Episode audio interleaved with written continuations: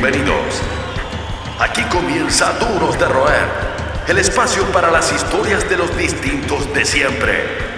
Con ustedes, Francisco Reynoso. Nuestra invitada de hoy es una durísima de roer. Siempre contra la corriente, no solo logró destacar en un ambiente no muy favorable para una chica, sino que también se transformó en una de las referentes de las seis cuerdas eh, del país. Giró con Miriam Hernández por los lugares más impensados de América Latina. La gente de Slash, su ídolo de infancia, le pidió abrir uno de sus conciertos en Santiago. Referente, heroína, tosuda, matea y por sobre todo una distinta de siempre. Damos la bienvenida al programa de hoy a la señorita Claire Canifru.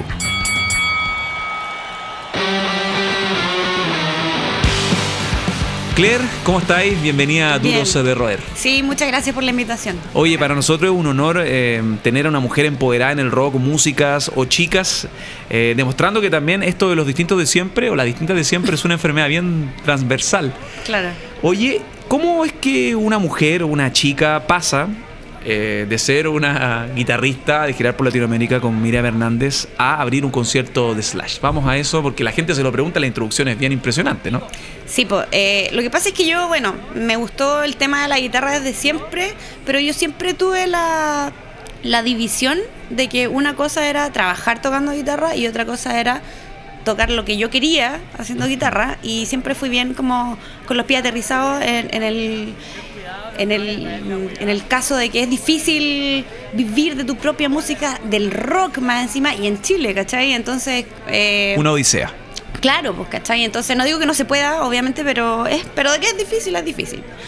Y mm, entonces, en paralelo yo dije, ya voy a tener mis pegas de sesión tocando con Miriam Hernández o en programa de televisión, con Franco Simone también hice una gira.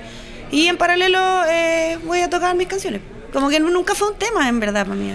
En tu, en tu casa, eh, entiendo, había estimulación de la más variopinta, eh, recordando que tu papá tocaba en una banda, si mal no recuerdo, Los Escorpiones. Esa era la banda de mi papá, y tu, de y, Conce, y tu mamá era fanática de Gloria Benavides, para los que no lo conocen, porque no escuchan Centennials, Millennials, La Cuatro Dientes. Sí, pero mi mamá, es que mi mamá no era fanática, mi mamá cantaba con la Gloria ah, Benavides en un programa, claro. Eh, las dos hacían un programa, como que era un programa de niños. ¿Cómo fue esa infancia? Mi infancia fue súper mágica. Ves que mi papá tuvo ahí mucho mi papá yo siento que es un niño atrapado en un cuerpo de adulto, ¿cachai? Entonces, hasta el día de hoy. Y yo creo que él lo sabe. Mi papá es como el gallo del gran pez, como igual al gallo del gran pez. Eh, y siempre mi papá se preocupó mucho de a mí y a mi hermano eh, cultivarnos como la, cuestión del ingenio, la imaginación, con juegos, ¿cachai? El patio detrás de mi casa era una ciudad miniatura, mi papá inventaba puras cuestiones, así, entonces. Y en paralelo también la cuestión de la guitarra, mi papá escuchaba todo el día los Beatles, entonces me mostraba el Yellow Submarine y yo así, y veía la carátula y. Y hay un tesoro que es la guitarra que heredaste de tu viejo, ¿no? Sí, pues bueno, y mi papá tenía una guitarra, eh, una guitarra de caja que era bacán, que se rompió, ah, una vez se rompió sin querer. Pero ahí yo, yo partí pues, con eso. Entre, y mi mamá también, ella cantaba como más canciones de niños, ¿cachai? Y, entre los dos ahí, como que mi papá era el rockero y mi mamá era la popera. Y, como que adquirí eh, como esponja los, los dos lados, ¿cachai? Ese crossover es típico. Estaba, bueno, el trabajo de tu mamá acompañando a Gloria Benavides, todo aclarado. También el gusto de tu papá con una banda de por medio. Y también los gustos que uno adquiere, primero con los estímulos de la familia. Eh, entiendo, está el folclore, está el grunge y todas estas iniciaciones que uno tuvo, sobre todo en los 90. Yo me pregunto. ¿Cómo fue ese, esa revelación que llegara a un mundo del rock pesado? Porque entiendo que hay una banda que te voló la cabeza que fue Pantera, que ahí te cambia la vida en cierta medida. Y yo insisto que esa es una postal bien atípica, porque Pantera era cosa seria en los 90. Sí, pero es que, es que lo que pasa es que depende de la primera canción que escuché. Yo creo que igual, porque yo la primera canción que escuché de Pantera fue Cemetery Gates, que igual al principio es como bien arpegio, es bonita. Y Phil Anselmo cantando súper dulce. ¿Escuchaste la versión de Cuentos de la Cripta o la versión de Cowboys from Hell? No, la del Cowboys from Hell. y después viene la parte, la parte fuerte donde entra Dimebag con toda la cuestión, pero me siguió gustando igual, entonces no sé, y siempre tuve ese acercamiento más ¿Qué fue lo que más te llamó la atención de Pantera? ¿Las guitarras? ¿La onda, la actitud, ese puñetazo en la cara? Eh, es que para mí Pantera fue distinto a todo lo metalero porque como que yo encontraba que Pantera era súper blusero para hacer metal. Y creo que esa fusión como de la cuestión blusera dentro de una banda que es metalera, eh, fue como que lo que más me, lo que más me llama la atención. Son los que mantienen encendida la llama del rock. Seguimos conversando con los duros de roer. Lo que escuchas es la conversación con eh, Claire Canifru, una nueva historia, los distintos de siempre o una distinta de siempre en Duros eh, de Roer. Claire, me imagino cuando eras chica, ya hablamos de las revelaciones primero paternas, maternas de la música en las ligas más eh, variadas posibles. Está también esta, esta forma de inmiscuirse en el circuito del rock, porque no habían muchas mujeres viéndolo desde Chile. No había muchas mujeres como en el entorno, ¿no? En el hábitat, menos mujeres guitarristas, ya con el estímulo del regalo de la guitarra a tu papá. ¿Cómo fue para ti esa adaptación? Eh, también esa búsqueda por ver referentes, porque tú me preguntas a mí, yo a la edad tenemos casi la misma edad, más o menos, yo soy un poquito más viejo, pero uno recuerda las Venus en los 90. Ah, pues, sí, ¿Cómo fue para ti eso? Es que para mí nunca fue un tema el hecho de mujeres, o sea, de ser mujer, como que no me lo cuestioné nunca, para mí era tocar nomás y y sin yo no miraba el, género, ¿cachai? Eh, bueno, eh, pero no... Eh, perdón, ¿cómo era la pregunta? ¿Cómo era lo que me preguntaste? ¿Cómo fue tu adaptación y esa búsqueda? De, referente, ¿cómo ah, te fue la adaptación, el inmiscuirte en un circuito? Es que siempre la música que siempre me gustó siempre era súper guitarrera, ¿cachai? Era súper guitarrera y era lo que más primaba. Y, aparte que estaba la guitarra en mi casa y, estaba el ampli de mi papá, que era un ampli chico, y, yo le daba la ganancia a todo porque me gustaba. y yo hasta el día de hoy como que no consigo que tengáis una guitarra y no le pongáis distorsiones, como, bueno, pero sí es para eso, ¿cachai? Entonces, y como que, no sé, yo creo que sigo pensando, todavía sigo pensando en muchos puntos como cuando tenía 10 años, ¿cachai? Y, y eso, y bueno, y la música que me gustaba siempre también tenía como que, no sé, desde Los Prisioneros, ¿cachai? Que muchas veces la guitarra sonaba así como, eh, en algunas canciones, casi como con el paño rajado. A mí me encanta el disco El, el Corazones, ¿cachai? Es súper rockero ese disco también. Eh, bueno, después viene toda la evolución, no sé, pues Kurt Cobain. Ah, y, siempre yo veía que las mujeres eran siempre bajistas. Y yo decía, pero ¿por qué no hay guitarristas? Igual era una postal típica de los 90. Sí, pues Uno piensa en White Zombie. sí, pero yo no entendía, pero ¿por qué no hay, no hay guitarristas mujeres? Y, y ahí empezó como una lucha interna mía, como ¿sabes que ya? Yo lo voy a hacer como para. Pero no porque quiero ser la única, sino que era como que, puta, eh, sorry, eh, voy a abrir el camino, o no abrir el camino, pero como que, ¿por qué no? Quizás inspirar a tus pares. Claro, o sea, como, chiquillas, vamos, ¿cachai? Era como, pero te estoy hablando de cuando yo tenía, era chica, tenía 13 y ya estaba pensando eso, ¿cachai? Entrando a los 2000, eh, hay todo un recorrido que vamos a seguir detallando en la conversación, eh, estudiando música, siendo sesionista, en otros proyectos también ligados a la formación, también al, aspecto formativo, docente, por decirlo de alguna forma. Pero yo me quiero quedar con una experiencia que imagino es súper... ¿cómo decirlo? Es una retroalimentación en todo sentido. Uno aprende mucho, por ejemplo, girar con un artista como Miriam Hernández. Digo un artista como Miriam Hernández que está ninguneado en Chile. Uno ve como el clickbait o las malditas coberturas a los artistas para sacar un poquito de rédito en métrica. Y uno habla de la cirugía de Miriam Hernández, cualquier cosa, menos del alcance y el éxito de Miriam Hernández como artista. Eh, a nivel latinoamericano. ¿Cómo fue eso? ¿Cómo fue trabajar con un artista que afuera es vista desde la perspectiva de la primera línea? Eh, fue, fue fuerte porque yo eh, salí de la escuela de música de la que yo estudié guitarra y como que no tuve tiempo de cesantía. al tiro me llamó el Roberto Trujillo, que era el director musical de ella en esa época. Que ahora está también rompiéndola. Con el Luis Fonsi, ¿cachai? Es director musical. Director musical. Y me llamó al tiro así como, Claire estamos renovando la banda, queremos poner una guitarrista mujer, eh, ¿tenéis pasaporte? Y yo así mm, he ido al Quisco y era como mi mayor viaje. Y, y, le dije, sí, sí tengo, pero en verdad no tenía nada. Pero dije que sí nomás porque yo una vez vi una entrevista de, la Jennifer Vanden, que para mí es guitarrista también súper referente, y que ella decía que en su... Eh, que cuando ella, la, primera vez que la llamaron para una pega importante, ella dijo que sí a todo como que fuera súper normal y en realidad no tenía idea de nada. Y yo me acordé de eso en ese momento y dije, y le dije al Roberto, sí, sí tengo de todo, sí, estoy súper equipada, nada, no tenía nada. Eh, y, me dijo, ya listo, te mando los temas, son 25 temas, tenemos ensayo en tres días. Eh, fue como súper kamikaze todo, pero si, no te tiráis o si la pensáis mucho, yo creo que no resulta. Entonces, y aparte que mi abuela era del, era la presidenta del fan club de Miriam Hernández. No. Sí, todo, todo calza pollo. Así, fue como una conjugación así de, del universo. Y, y ahí yo llegué y le dije a mi mamá, le dije, oye mamá, me pasó esta cuestión. Lo no sé qué". máximo. Y yo me sabía todas las canciones de la Miriam porque mi abuelita escuchaba a Miriam todo el día. Y iba al, al, al fan club y, y hacía carteles y toda la cuestión. Entonces yo me tenía todas las canciones, me mandaron la lista y las era como check, check, check, la- me la sé, me la sé, me la sé, me la sé. Y cuando tú te sabís, tenés la canción en, en tu, en tu cabeza, eh, es como que tenía el 50% de la canción saca. Porque aprenderse la estructura al final es lo que más hincha, más que aprenderte la- las notas en sí. po. Y me las sabía todas, entonces igual se me hizo fácil. Mi abuel- y mi abuelita, bueno, ya había muerto en ese tiempo, pero... Ah. Pero yo igual le conté a Miriam en un momento, en una gira, como que le dije, ah, le voy a decir cara raja. Y fui y le dije, oye, ¿te, te puedo decir algo? Mi abuelita era presidenta de tu fan club.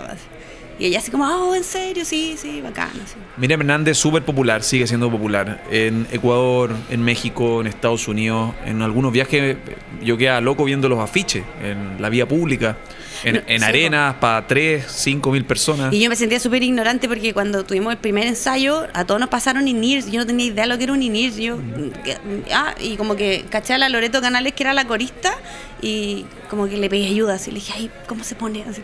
Y, ah, sí, y como que me cachó que yo era ¿Qué súper año fue polla, así. El, 2000, eh, el 2010, 2009, por ahí. Y me cachó que yo no cachaba a la Loreto y. Y todos eran, todos venían, eran sesionistas secos y yo así, ¿qué hago acá? Ya no importa. Y nada, pues ahí yo dije, me voy a defender con lo que sé, que es tocar bien esta cuestión. Más allá de, de que, se- de que no tenga cancha. Entonces para mí igual fue escuela, ¿cachai? No, Haber tocado escuela. con ella fue súper escuela y toda la, la banda de ella. Y aparte que justo en ese momento toda la banda eran todos rockeros. pues, Cristóbal Orozco. Cristóbal, el Roberto también es medio rockero, ¿cachai? Eh, estaba, estaba yo, el otro guitarrista que había también era rockero. Entonces la banda igual sonaba super power. Claire, y hay un show en Bolivia, que entiendo, esto, esto me lo contaron, hay gente que hay un show en Bolivia bien como bizarro, por decirlo de alguna claro. forma, eh, donde aparecen en Bolivia unos... Fue en La Paz, me imagino, ¿no? Mm, Es que no sé en qué parte, sí, parece que fue en La Paz, sí, pero fue como en pleno Amazonas. Bueno, aparecen unos bichos gigantes y no se podía tocar. ¿Pero No. qué fue eso? Una- como una película de ciencia como una ficción. película, sí, era como una película de humor así. El ataque de los bichos altiplánicos. Sí, fue súper raro porque, Claire y el ataque de los, claro, y el ataque de los bichos y, y no era así como un mosquito loco, eran así unas, ¿cachai? Eran gigantes. Pero no te dijeron qué bicho era para googlearlos por último. No, no sé, no me acuerdo, pero eran gigantes y eran. Moscardón prehistórico. Y, eran súper bonitos, eso es lo peor de todo. Porque tenían unos colores así, pero eran grandes, ¿cachai? O sea, te seducieron.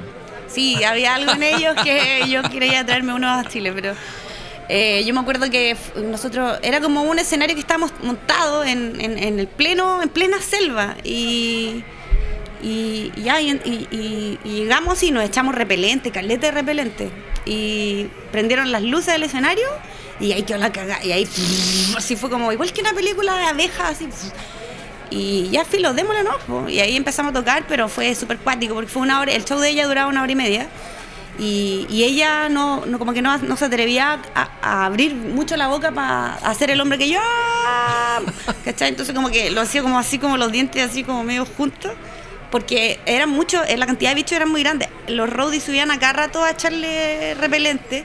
La, la, la Lore, que era la corista, en una como que se puso a llorar, así como que ya era de- demasiado. El otro guitarrista, el Rodrigo Hurtado, es pelado, ¿cachai? Él se pela como Phil Anselmo, pero tenía tantos bichos en la cabeza que parecía que tenía pelo. Era como un peluquín que se que se le armó con bichos. Y nada, y a mí yo sentía que me caminaban cuestiones en la espalda y oh, así fue terrible. Pero igual fue divertido. Fuera esa experiencia salvaje, Sí. eh, fue lo más bizarro que te ha pasado en carretera. Eh, sí, o hay algo, eso, hay algo de esa índole. No, no, no, eso y creo que la otra cosa traumante fue yo... Con Miriam Hernández también. Sí, con Miriam. Es que con ella es la, con la, es la persona con la que más he viajado y he hecho hartas giras, ¿cachai? Eh, y también fue en Bolivia, pero fue en Oruro.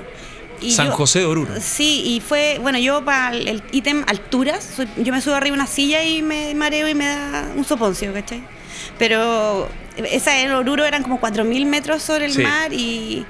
y Más arriba que La Paz. Sí, po, y, y, y viajaba, y yo estaba así para la cagada, así no, no podía hacer nada, me sentía súper mal, terminamos de tocar y vomité y me desmayé, así. Y los bailarines, porque ella viajaba con bailarines, Mm.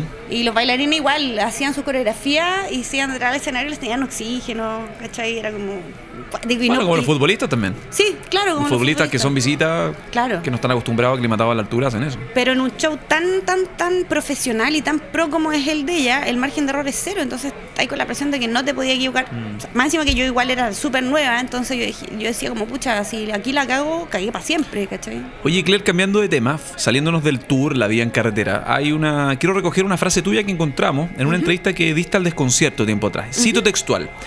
El término rock femenino nos anula. Tú no hablas eh, el rock masculino de los Guns, por ejemplo. ¿Es más difícil, más complicado ser eh, mina y guitarrista? ¿Te pasa la cuenta? Eh, sí, pero eh, es que a mí me, me carga eso del rock femenino porque por lo mismo que dije en esa revista, ¿cachai? Todo porque por- me- no me gusta esa separación. Que así es como cuando habláis de rock. Eh, Claro, el tú no hablas de rock masculino cuando habláis de los Guns. No, po, ni el rock gay de Elton John, no sé, po, pero sí decía el rock femenino de la Janis Joplin, no sé, como que e- ese término a mí me carga, ¿cachai? Porque el rock es rock nomás y, y no, no- Ahora, entiendo que hay gente que quizás lo dice como por hacer un bien o por, por vis- visualizarlo, yo creo que por ahí va, pero yo siento que es como un flaco favor. ¿En qué momento tú pensaste, porque imagino muchos músicos en tantas entrevistas, conversaciones oficiales y no tanto, han- ¿hay algún momento que tú recuerdes que quisiste mandar toda la cresta? Mm, a ver, eh... Nos pasa a todos en, alguna, en algún Sí. instante de nuestras vidas. Sí, creo que sí, pero fue cuando, cuando yo, yo sentía que, que- que me, me- me- me exigían y me sobreexigían todo el rato, como... En ese sentido yo sí creo que es, es así, estoy convencida. Y no solo yo, pregúntale a cualquier mujer. Eh, como que las mujeres tenemos que demostrar el doble para recibir la mitad. O sea, tenéis que Sí. ser re- realmente extraordinario para que digan, ya, igual. ¿Cachai? Y eso... Para salir eh, del estigma. Claro, pues entonces, por ejemplo, eh, no sé, eh, en algún momento yo me di cuenta, en algún momento yo empecé como full, dije ya, tengo que demostrar que soy buena y, y empecé a, a sacar puras cuestiones que no me gustan, así como Ingrid Malmsteen, así, y pura, en verdad no me gusta, ¿cachai? No me O gusta. sea, los guitarristas pirotécnicos. Sí, pero Ingrid yo. Pero, pero si yo no lo hacía, nunca me iba a validar. ¿No te sentís validada con tus pares? No, ¿cachai? Y, y- y dije, ya, puta, obliga a hacerlo aunque no me guste. Qué lata, pero obliga a hacerlo aunque no me guste. Y ahí empecé como, fu, y, y sacar solos así de Steve Bay, no sé. Y, y, en- y ahí onda... Y en algún momento dije, y ahí me dieron ganas de mandar todas las... Ah, porque igual me seguían criticando, ¿cachai? Como, ah, pero... Y era como, puta, pero ¿en qué estoy fallando? Si estoy haciendo... Me compré la guitarra Ibanez, weón, me compré el efecto no sé qué. Me, weón, Sin auspicio. No tengo ni un auspicio. Y ahí como que dije, ah, se la chucha todo. Y ahí dije, ¿y qué tengo que andar imitando, weón? Esta vez a mí me gusta Jimi Hendrix. Y ahí como que... Y ahí como que me liberé, ¿cachai? Y ahí intencionalmente empecé a hacer los solos más noise y más sucios, Bien. Y ahí como que fue, y ahí sí- yo siento que me pegué, un, me saqué una mochila gigante de encima. Váyanse toda la chucha, los Ingrid Manstein, copiones. O sea, no, si yo no, no es que yo critique a Steve Bay, o sea, no, todo bien, ¿cachai? Muerte al G3. Esa es la cuña de la entrevista. No, para nada. El G3 no tiene calle. No, no, para nada. Claire Canifru. claro, no, y más encima yo toco en una banda que se llama Hidalgo, que es súper progresivo, ¿cachai? Pero, pero como que no. eh, en el momento en que mandé eso un poco a la chucha, sin desmerecer a, a estos grandes próceres, eh, ahí como que me liberé, pero en su momento como que yo sentía que estaba compitiendo todo el rato y me sentía obligada a hacer cuestiones que no quería. Si tuvieses que elegir cinco guitarristas de cabecera, aparte Slash, me imagino, eh, dime los restantes cuatro. Eh, Slash, Keith Richard, eh, Tatita Dios Gilmore, eh, Jimi Hendrix. Tatita, Dios. sí, es mi religión. ¿Ya? Y a ver, ¿y quién más? Y la Jennifer Batten. Sí, también ella es pirotécnica, pero es, pero es como ondera y hace que le no sé, ella también me gusta mucho. Y Sista Rosetta, que también me gusta mucho. ¿Quién es ella? Es, es como, o sea, no, no es como, es eh, una blusera, cantante, pero blusera que viene como del gospel y toda Ah. esa onda. Y tiene unos solos súper honderos que de hecho Keith Richards está muy inspirado en ella también. Más que un club, una familia. Sigues junto a los duros de roer. Seguimos eh, con esta tremenda entrevista, historia de una distinta de siempre, nuestra dura de roer, Claire Canifru. Claire, eh, lo mencionábamos en la introducción, tú tienes dentro de tu número uno referente total a Slash, así que quiero que me detalles, minuto a minuto, cómo fue esa experiencia. Yo te digo minuto a minuto desde la confirmación, Ah. cuando el equipo Fan Lab te dice, Sí, bueno, hola, Claire Canifru, sí, bueno, Sí. eh, el equipo Slash te ha. Porque para la gente que escucha el programa, no es, uno dice, ah, los pitutos y la típica cuestión. Sí, hay veces que es pituto, hay veces Claro. que el hijo de tal, de tal persona toca, pero en una parte importante de los casos, las bandas siempre piden tres, cuatro referentes. Sí. Y la banda y el equipo elige. Elige. Elige el eh, telonero. Doy fe de aquello para los típicos mal pensados de siempre. Así que cuéntame desde la reacción hasta cuando llega al teatro y bueno, alguna interacción interesante fuera de haber tocado en el Teatro Copulicán, Sí, que po. siempre es tan simbólico, ¿no? Sí, eh, fue súper raro. Es que yo me acuerdo que cuando, cuando yo caché que venía Slash y, y- y yo dije, oh, qué gana abrir el show, pero o sea, como que para mí era ultra imposible y aparte que, que yo caché que venía con una banda argentina que los teloneaba mm, y dije, ah, filo, y como que no hice ni un esfuerzo. Cooperé. Sí, no, filo, así, ya. Y la cuestión es que Slash tocaba, no sé, po, el, un sábado y el jueves el, el jueves de la semana anterior, o sea, como con una semana de anticipación, me llamaron de FanLab y me dijeron, eh, oye Claire, eh, te llamamos FanLab, eh, está la posibilidad que tú abras el show de Slash, porque ellos te, o sea, nosotros manda- pidieron referentes y nosotros te mandamos tu, tu, tu dossier o tus videos y, y parece que les gustaste, onda, ¿estaríais dispuesta a telonear? Y yo así me estáis weyando, así, obvio. y, le- pero, Le dijiste sí, tal cual. Broma esta wea. po. ¿Dónde está la pitanza, las cámaras? Sí, porque más encima que Slash para mí igual es eh, fucking Slash, era como mi, mi inspiración de las, de las primeras que tuve. po. Entonces le dije, sí, o sea, claro, sí, obvio. Sí, sí, todo casual. Sí, sí, claro, sí. súper casual. Y, y me dijeron, ya, eh, te confirmamos. Pero, pero el llamado igual fue así como que yo caché que era como sí, como era by tú, ¿cachai? Y dije, ya. Eh, ¿Cuándo te, te confirmaban? ¿Tres días después? al otro día, sí. Ah, ya. Y ahí dije, les digo a los chiquillos de la banda, no, no, no les voy a decir porque si no pasa nada, los voy a puro ilusionar y filo. Y al, y al día siguiente yo tenía que ir a renovar la licencia de conducir. Y tenía que estar como a las 7 de la mañana, así. Y ahí estaba yo en- esperando que me llamaran a las 7 de la mañana. Y me llega un WhatsApp de, de la persona de FanLab y como que me manda un pantallazo del correo de los gringos que decía como, "Ah, nosotros las cogemos a ella. Eh, eh, rock on, era como algo así. Rock on. Claro, y como que yo lo vi y fue como, this. como que yo quería gritar y estaba lleno de. y estaban todos cagados de sueño y yo así, concha tu madre. con-". Y ahí como que dije. Y ahí llegué y le mandé un WhatsApp a la banda mía. y Con fue- au- en audio, En audio, pero fue así como. Oye, chiquillos, les tengo que avisar algo. Vamos a tener en el Slack porque. ¡Guau! Así, y, y en el pleno, en el registro, no, no me acuerdo cómo se llama, donde vaya a sacar el carnet. Y ahí como que les canté y ahí sentí como que me dio taquicardia, taquicardia, taquicardia. Y, y al final me equivoqué en el examen de las pinzas. fue bien? En el de las pinzas no. En ese erré por 20 los segundos. Sí. No, el reflejo me fue bien. Y en el de vista también. Pero en el de las pinzas me fue mal y yo sabía que yo estaba pensando en cualquier... En que voy a telonear a Slash. Y nada, y ahí fue, pues. Y después eh, también fue bonita la experiencia porque eh, antes del show de Slash, yo, te- yo tenía que llegar antes, eh, el día del show, porque yo tenía que hacerle una charla a, eh, a- a- como a una orquesta juvenil de niños ciegos de, mm, de Puente Alto. Entonces era como un- una especie de meet and greet que yo hacía con ellos. eh, era como una actividad que producía también FanLab eh, antes del show. Y ahí conversé yo con, con, con- con la, con la orquesta de estos niños ciegos, pero al final yo les terminé haciendo más preguntas a ellos que ellos a mí. O sea, yo les preguntaba, ¿y cómo se coordinan? Uno me contó que... Que no deja de eh, ser como interesante. Súper, o sea, y todos eran ciegos de nacimiento. Entonces hay, hay mm, partituras en braille. Había uno que viajó en Argentina a, a hacer, a conocer cómo se hacen las partituras en braille y él estaba implantando eso acá en Chile. Entonces al final yo les dije, pucha chiquillos, yo, yo en realidad ustedes tienen que enseñarme más a mí que yo a ustedes, ¿no? Antes de continuar y enfatizar en el que me encuentro súper fascinante el lado formativo, eh, cuéntame también de la infra que hubo a disposición de la banda. Claro. ¿Hablaste con Slash? ¿Tuviste chance de compartir con la banda? Sí, eh, mira, siempre el telonero chileno eh, vamos preparados para lo peor. A la vaya la guerra. A, a la guerra. De onda, si te dan tiempo para probar sonidos. ¿Habías cinco- tenido un show de ese calibre? Teloneé a Mr. Big dos veces. Ah, me acuerdo, sí. Y a James Blunt también. Lo, le abrí el show en el Copolican también. Pero James Blunt fue show acústico, ¿no? no, fue Ah, con todo. ah, con Lo que pasa es que a mí me pidieron como suavizar un poco más mi show. Ah, sí. Es que me acuerdo algo de que era un concierto como más... Sí, po. o sea, me dijeron como no la hagáis Más tan- chill no la, no la roquís tanto. Entonces, pero mi no, no la roquís tanto fue como ya, eh, le voy a sacar un poco de ganancia a la distorsión. Y solo un poco. Y eso fue como todo mi. Ah, y le agregué un, un teclado. Ya, perfecto. Pero al final igual como que no te aguantás y le subís igual. Te pusiste en modo Play FM. Sí, claro, pero, pero hasta las dos primeras canciones, después fue como, ay, ya filo, así. Y mm, bueno, esos shows igual habían sido grandes, grandes y importantes, pero, eh, pero también era lo mismo, como que te daban 10 minutos para que probéis sonido y, y- y sería todo, ¿cachai? Pero para Slash se cumplieron los tiempos súper bien, ¿no? Como que se respetó todo súper bien.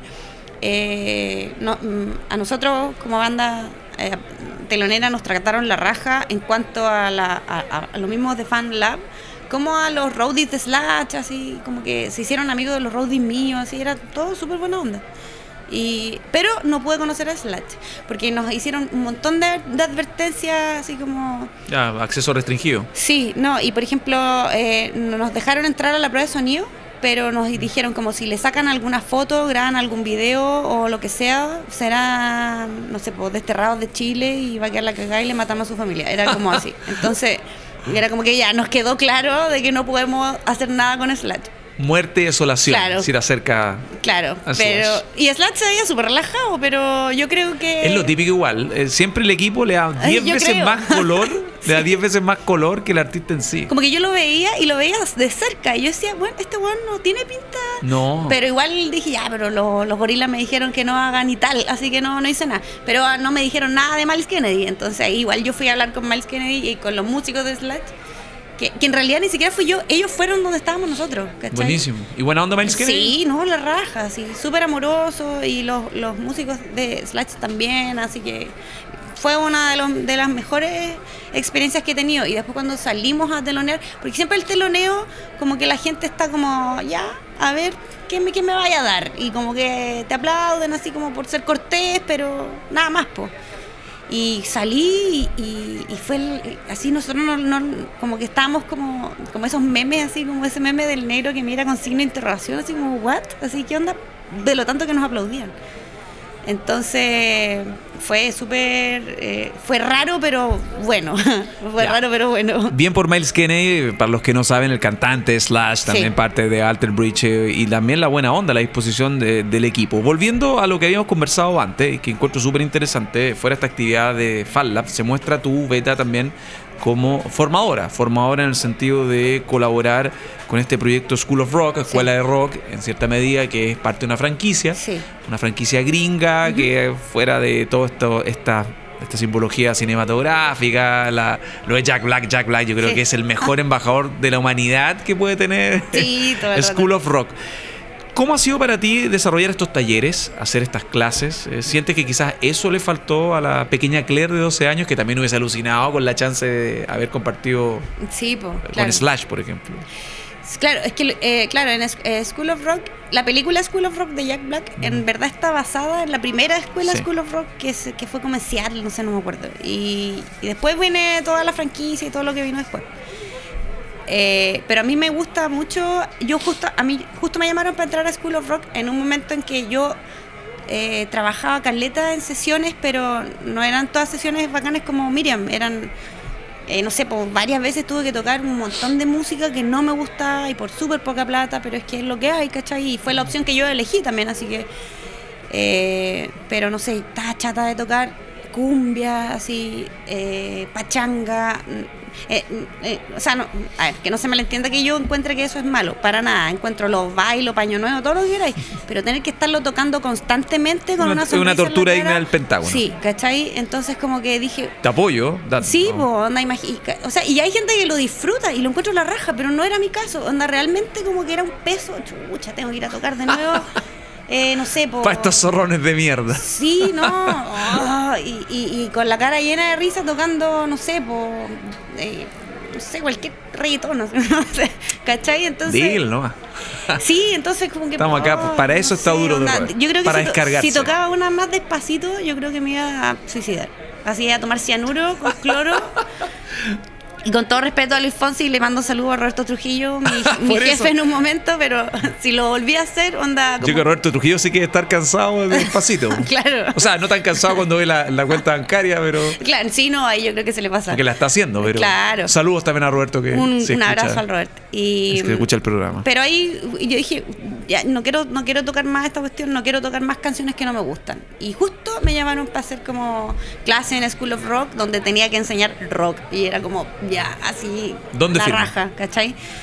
Y, y- y a mí me gusta mucho trabajar con niños porque eh, tú les traspasáis un poco, tú pasáis a ser un poco como su ídolo o pa- No, aparte que también un- se nota, o sea, en esta entrevista la gente que escucha, tú tienes una oratoria que es bien como motivadora. Es como- de más, sí. de más. O sea, yo creo que ojalá niños estén escuchando, dudo que los niños escuchen hasta ahora este programa de horario familiar. Claro. no, pero también los que estén escuchando esta conversación, en verdad. Eh, ya nos quedó claro la distancia con la cumbia y, y el reggaetón, así que ojalá estemos Sí. fidelizando también con esta conversación. Sí, no, yo soy súper predicadora. Yo llego con un pandero a cantar los domingos en la mañana y les meto los Beatles y los Rolling Stones así Muy a bien. los cabros. Pero a ellos que les gusta, como que los, los cabros a, a ti te ven tan apasionados con algo que se les contagia, ¿cachai? Y lo otro, y lo otro que también encuentro muy lindo es que hoy en día lo- lo- los cabros están súper expuestos a que todo sea rápido, a, a un clic, lo tenéis todo, ¿cachai? A- está ahí- yo creo que por eso también se pegan harto con el trap o con esa música que está más de moda, porque eh, es más fácil de digerir, es más fácil de hacer, ¿cachai? Sí, hay más, con el autotune también hay más Hay posibilidades. más posibilidades, es entretenido ese ruido raro que hace el autotune. Entonces, entonces claro, eh, y, y está diseñado para un, un- para que te encante o como que te guste eh, en la inmediatez. Pero eh, por- eh, cuando tú le enseñas a alguien a tocar un instrumento, puede ser el, el 2085 y si no lo practicáis y si no tenéis constancia, no, no vais a saber tocarlo, ¿cachai? Entonces, como que traspasarle como esa, loco, con perseverancia vaya a lograr la cuestión, si no, no, no tenéis cómo hacerla corta. Eh, me gusta transmitir eso y me gusta que ellos entiendan ese mensaje. Claire, ¿qué falta para que haya más mujeres eh, motivadas, chicas, potenciales músicas, para que se motiven con la guitarra? Es que yo creo que hay, han salido varias. Hay, yo cacho varias mujeres que están bien motivadas con, con la guitarra, pero también entiendo que a las mujeres, y, y voy a hablar netamente por el- las guitarristas, yo entiendo que también nos hacen la encerrona todo el rato. ¿Cachai? Lo mismo que te decía. mm, te ¿Viviste te muchas etapas complicadas? Mm, Sí, eh, sí, sabéis que siempre, como que la, i- la iba a suavizar, pero no, sabéis que siempre me chaquetearon así, eh, no sé, cuando yo entré a la escuela a estudiar guitarra, me, mis tuve un pololo que me decía como, entraste tú muy vieja, retírate y vuelve mejor a sociología, que fue lo primero que estudié. Chucha. ¿Cachai? Eh, Gran pareja. Sí, no, siempre, siempre. eh, y después amigos y todo. O sea, bueno, amigos, o no amigos, pero pero siempre yo sentía que me tiraban el palo todo el rato lo que asalte, ¿cachai? No tenía nada que hacer acá. Eh, cuando también en algún momento dije, ah, quiero empezar a hacer mi música, no, porque tú eres guitarrista, así que tú tenés que vivir de la música, así que solo tenéis que, o sea, solo tenéis que tocar para lo que te paguen. Ni, ni siquiera oses en hacer tus propias cosas porque no vas a recibir nada. Eso me lo decían varios y gente como cercana. Entonces, como que si te están haciendo zancadillas todo el rato, obvio que vaya, en algún momento vaya, te, te dar lata. po. Con tu caso, con tu ejemplo, ya que ya hay un par de discos, hay una carrera como sesionista, ¿sientes que hay un cambio al menos de mentalidad? en- Sí, últimamente, en los últimos hay- dos, tres años, por lo que está sucediendo a nivel ciudadano global. Sí, ¿no? pues, global. Sí, yo creo que ¿Hay hay, alguna un evolución? cambio, absolutamente. La, la veo, la veo, la veo en la escuela, la veo con los niños jóvenes, los que yo toco. Hay más respeto. Más respeto, por ejemplo, en la escuela y en- volviendo un poco a la pregunta anterior, Sí. eh, de todos estos talleres que yo hago, ahora como que ya no es tema si la guitarrista mujer o hombre, las bandas son más mixtas, ¿cachai? Que siempre las bandas son como, o eran hombres, y si había una mujer era la tecladista o la bajista, ¿cachai? Ahora como que hay de todo mezclado, revuelto ya no es tanto tema, pero siento que eso se nota más en las nuevas generaciones que, que están creciendo con este cambio cultural más que los viejos. Nosotros lo tenemos claro, pero tú te consideras una dura de roer. Sí, me considero dura de roer, absolutamente. ¿Por qué? Según tú, una definición. Porque, porque no, nunca he bajado los brazos ante todos los costalazos, ante todas las encerronas y todas las zancadillas y todas las presiones que siempre he sentido. eh, al final digo, no, sabes que no me importa, como que hago, intento hacer vista gorda. Igual no soy cuero de chancho, me cuesta hacer cuero de chancho porque igual como que soy... Me, me llegan igual las cuestiones. De repente hay cuestiones que prefiero ni leer porque no quiero ni saber. Ah, lo que bueno, dice, los posteos de ¿cachai? Facebook cuando sale Cleckerline Fru lanza nuevo single, lanza nuevo disco, bueno, y cada orco también metido Sí, sin vida. sí, que- no, hay de todo, pero, pero al final si te sabí sobreponer a todas esas cuestiones, Mm. yo creo que herí duro de roer todo el rato. Por eso me considero. Esto fue Duros de Roer Podcast. El club de los distintos de siempre. El último apaga la luz. Hasta la próxima.